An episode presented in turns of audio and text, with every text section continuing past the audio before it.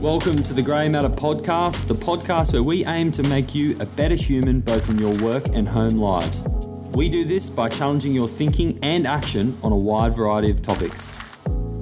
Today I'm joined by Chris and Nick from Grey Matter Solutions. Morning, fellas. Good morning. Ahoy. Thanks for joining me. The topic that I wanted to talk to you both about today, of course, is a subject that we've spoken about off camera or uh, outside of the uh, what we're doing right now about the founder's dilemma. And I was curious if you could answer that first question and what is the founder's dilemma, Chris, and why is it important? Why would people want to know about what it is? We're seeing it more and more, Jason. The founders, uh, where founders grow a business to a certain stage and then they want to uh, get investors or they change their corporate structure or they're planning to move towards listing on the stock exchange or those sorts of things and they start to lose control over the culture of the organization, mm. which becomes a dilemma for them. And they then have this, they think it's a great idea at the time to get investors in as a case in point. They get in, an investor in and they, what the investor wants is return on investment.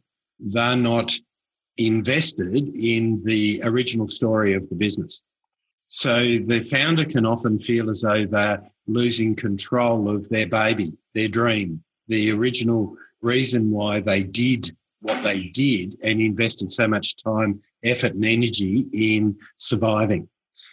How this manifests is they then resist what's happening. They can actually be quite difficult to deal with, but not because they don't want the business to progress or succeed. It's more to do with the fact that they want to tell their story.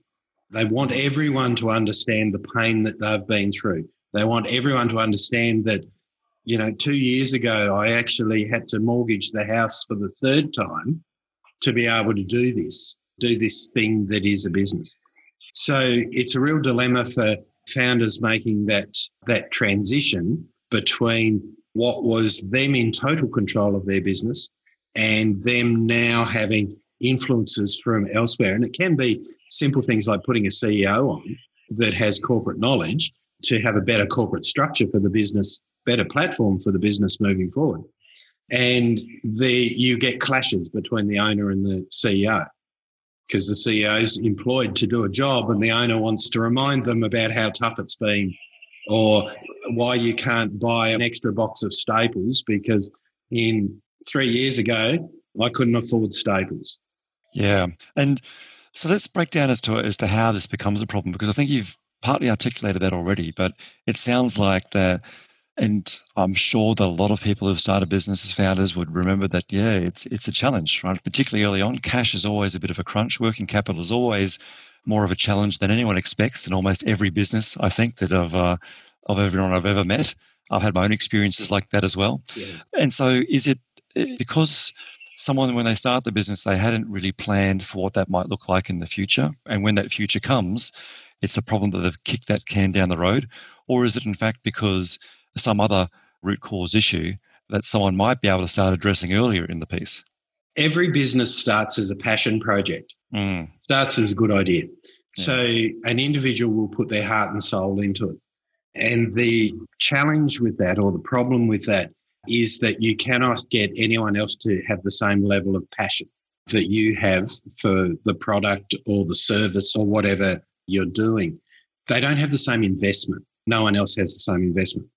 So it's not something that you can plan for because you can't sit there on day one and say, and guarantee that this is going to be highly successful and this is how I'm going to approach it at year five, six, seven, eight, or nine because there's too much uncertainty, though I believe you're working on some stuff to get some certainty around that too, Jason. So, anyway, the point with that is the owner, the founder of a business, has to get six to 12 months into it before they can be confident that it's going to work. Yeah. So before they they then start to plan what the next phases might be of growth and so on. We're finding a lot of businesses attracting investors now simply because of the way the world's gone at the moment. And there's a lot of investment money around for more local type projects. So the opportunities increased where businesses probably weren't thinking about it before. So that therein is another dilemma where you haven't thought about it before. When you start the business, you're I guess the decision you need to make is is this a business that I'm going to be with for the rest of my life? Or is this a business that I'm going to build and make money out of? And is that a decision that you've found that that can be made? Because I could sort of see how that dilemma that is a dilemma in itself. You know, like the the energy that someone would attack a an early stage business. Of course, I mean, you mentioned about the passion. I can see that everyone, um, most people, I don't think there's too many people who would sort of start a business and go, okay, let's just see how we go, you know, and without feeling like there's some responsibility to keep things going because as the bills pile up, it gets really serious really quickly, it gets real really quickly when things aren't going particularly well. And so the idea that, wow, this is pretty serious, we need to take this pretty seriously is, um, is there. Is it then a case of someone maybe having an intention to go down one of those paths and then finding that in fact, either through their skills or through the energy that it's taken for the first couple of years or through some other expertise or through something that just didn't go to plan, alters that decision and therefore maybe changes their mind, you know, and then creates an, almost another dilemma. Oh my, we call this leadership dilemma, Chris, but actually this is the leadership dilemma is plural by the, by the sounds of it. Oh, no, it, it and I'll throw a, another dilemma in there that um, sure. to challenge the thinking around no one sits there and says, I'll have a go at this and see what happens. They do it with intent. Now, every hobby that anyone does is a let's have a play with this and see what happens. So the dilemma there is are you doing a hobby that makes some money or are you doing a business? Yeah. And it's a change of thinking that, that needs to occur early on about where you're going to take this once you see the possibilities open up. Is that an example of a question you might ask someone? Yes. Yeah. No, most definitely. The other question, I guess, is what role do you want to play when this business grows into whatever it can be? Yeah, and and so there's there's probably two questions I want to ask. Let's see if I can get the order right. I mean, the implications are for that, and you know, then how does the organizational structure work? Because I'm guessing that a founder will always feel like they want to be well, maybe feel like want to be involved, but how they are involved and what is the best way for a structure to happen and the skills to occur. Yep. There might be a gap between their perception of what things might look like in their mind and the expertise that you can bring you know so there's there's one thing that we might just get you to cover off if you can. And the second thing is some tips for people coming into a business like that. You know you talk about a coo or some, or even a ceo or someone coming in what their mindset should be like considering that the founder who might still be involved in the business may have these preconceived notions. So do you want to just talk a bit about those two things if you can? Yes certainly. From a, the founder themselves they have a specific skill they're promoting that they're developing. So pretty much every former CEO becomes a consultant, right? Because they've got all this experience that they can share with the world and the world needs to know it. But the world's different when they're consulting by themselves than it is when they were CEO of the company. And that's all the pieces about support structures and finance and so on that they have to do themselves, right down to having to do their tax returns. Yeah, very different. it's very, very different. And these are the early considerations if you want to go into into business, is that you mentioned it quite rightly before. There's a whole lot of things that make up doing business. And it's not just the thing. There's probably only 20% of the, the thing that you want to do that you get to actually do because of everything else that you have to do around that business. Yeah. From sales to client management to chasing accounts to all those sorts of things in the early stages. And the challenge, of course, for anyone is, as I mentioned before, you've gone in with a skill set. We see it in the IT space all the time. We see someone comes up with a great idea on, on a platform, a, a set of coding or whatever. They're really good at that. But how do you monetize that in the true business sense? Control your IP, do all the bits and pieces that are necessary there. So that is a mindset thing, Jason. I believe that you have to look at the facts about what it is. It's not just putting an idea to market. there's a whole lot of consideration that goes around with that. And whether you outsource it or insource it or sideways source it or whatever you do with it, they're all considerations that majority of people don't have early in the piece. Here in Australia, we've got in the first year, we've got something like 70% of businesses fail. But that's not because it wasn't a good idea at the time. It's because the people actually lose momentum because they're not doing what they want to do. So you've got to consider all those things to start with. Your second question was around when a CEO, CFO, or a senior person comes in, what tips and tricks for them? They can't forget the story, that there is a yep. story. Yeah. And one of the things we've been doing recently is actually we work with a lot of high growth companies. And this, of course, is this dilemma is rife amongst those companies. We actually sit the founder founders down in front of all their staff and interview them about what the journey's been. Because if we look at, there's two things we commonly hear. The founder of the business saying, no one understands me and where I've been and, and where the business is at. And you've got the staff going, why have we got so many restrictions on us? Why have we got these processes that we have to follow and so on? So you get this big disconnect between the founders and the staff, and it becomes a blame game and unhappy workplace. Mm. But once the, um, as you well know, if people have got something to, if they can understand, if they can make sense of stuff and have something to buy into and know where they contribute to that vision, journey, whatever, they will.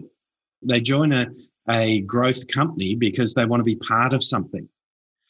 But the story doesn't get told. They can't share into it. Yeah. It, it, yeah. So they can't buy into it. So from a new CEO point of view, CFO point of view, they need to, to extract that story from the founder to the organization so that the organization can buy in and go, that's why we can't buy staples. That's why we can only buy one box at a time because of the third mortgage that happened. Oh, that's okay. I get that. It mightn't be ideal, but I get what's behind it. Yeah, and that sounds like a conversation that you might then have as part of the work that you guys are doing at the moment. I mean, you mentioned you're working with a number of high growth companies, and this sounds like it's because you're so familiar with the content. It sounds like it's something which is that you speak about quite often. And how important is this then for the part that we're about setting growth for the next stage? You know, so is this something where you think it's a moment in time? Is it something that you help companies prepare for over a period of time? What's an ideal time to to sort of start conversations about these kinds of topics. If you're a founder or a or a business leader that's been involved from the very beginning in an organization when is the right time to be thinking about is it any tips on that? The time's now. Yeah yeah, yeah. because we don't do it. That's the thing. We we just assume that everyone will get what is hap- happening around them. They'll get the story. We with a, an organization a couple of weeks ago three weeks ago or something mm and they had staff uh, that had been with them from the beginning. And we asked for a show of hands about who knew the true journey of the business. It had had a couple of iterations of name changes and partners came and went and, and those sorts of things. And two of the original people put their hands up and said, yep, know it all. And there were 30 odd people in the room. And everyone else said, no, got no idea at the end of the uh, Nick doing the interview of the founders, no one in the room could put their hand up and say, I knew the story. Not a single person. Mm. They knew their yeah. version of the story, but they'd never heard the story. And I think as well, in I'm going to pick on that particular point. The founders who, uh, in this particular instance, were still very much involved in the organization and were leading the organization, they had previously, prior to this day, they'd identified with us someone in their organization that had been with them for a couple of years, I think two or three years, that yeah. they'd identified as a possible future leader. And they sort of recognized that there will come a point in time with this particular individual where they will either really take that opportunity with two hands, or they might exit the organization and try and forge their own path elsewhere. I actually happened to catch up with this person after that retreat day that we did and where we shared the story. And I asked, I said, did you realize the journey that the organization's been on before you joined? And he said, I had no idea. And it's so fascinating to get an understanding of the story from here to now, but it's made me really realize that I want to be part of creating the story moving forward. Isn't that interesting? I mean, we sort of urging on that whole topic of assumption and what people mean, but the fact that you're sitting down and having those conversations and someone who thought they probably knew and everyone every, all the pieces of the puzzle probably thought they knew but it turns out they didn't and it mm. sounds like that was a great opportunity for them to just sort of come together on some information that everyone probably yeah assumed that they knew but didn't.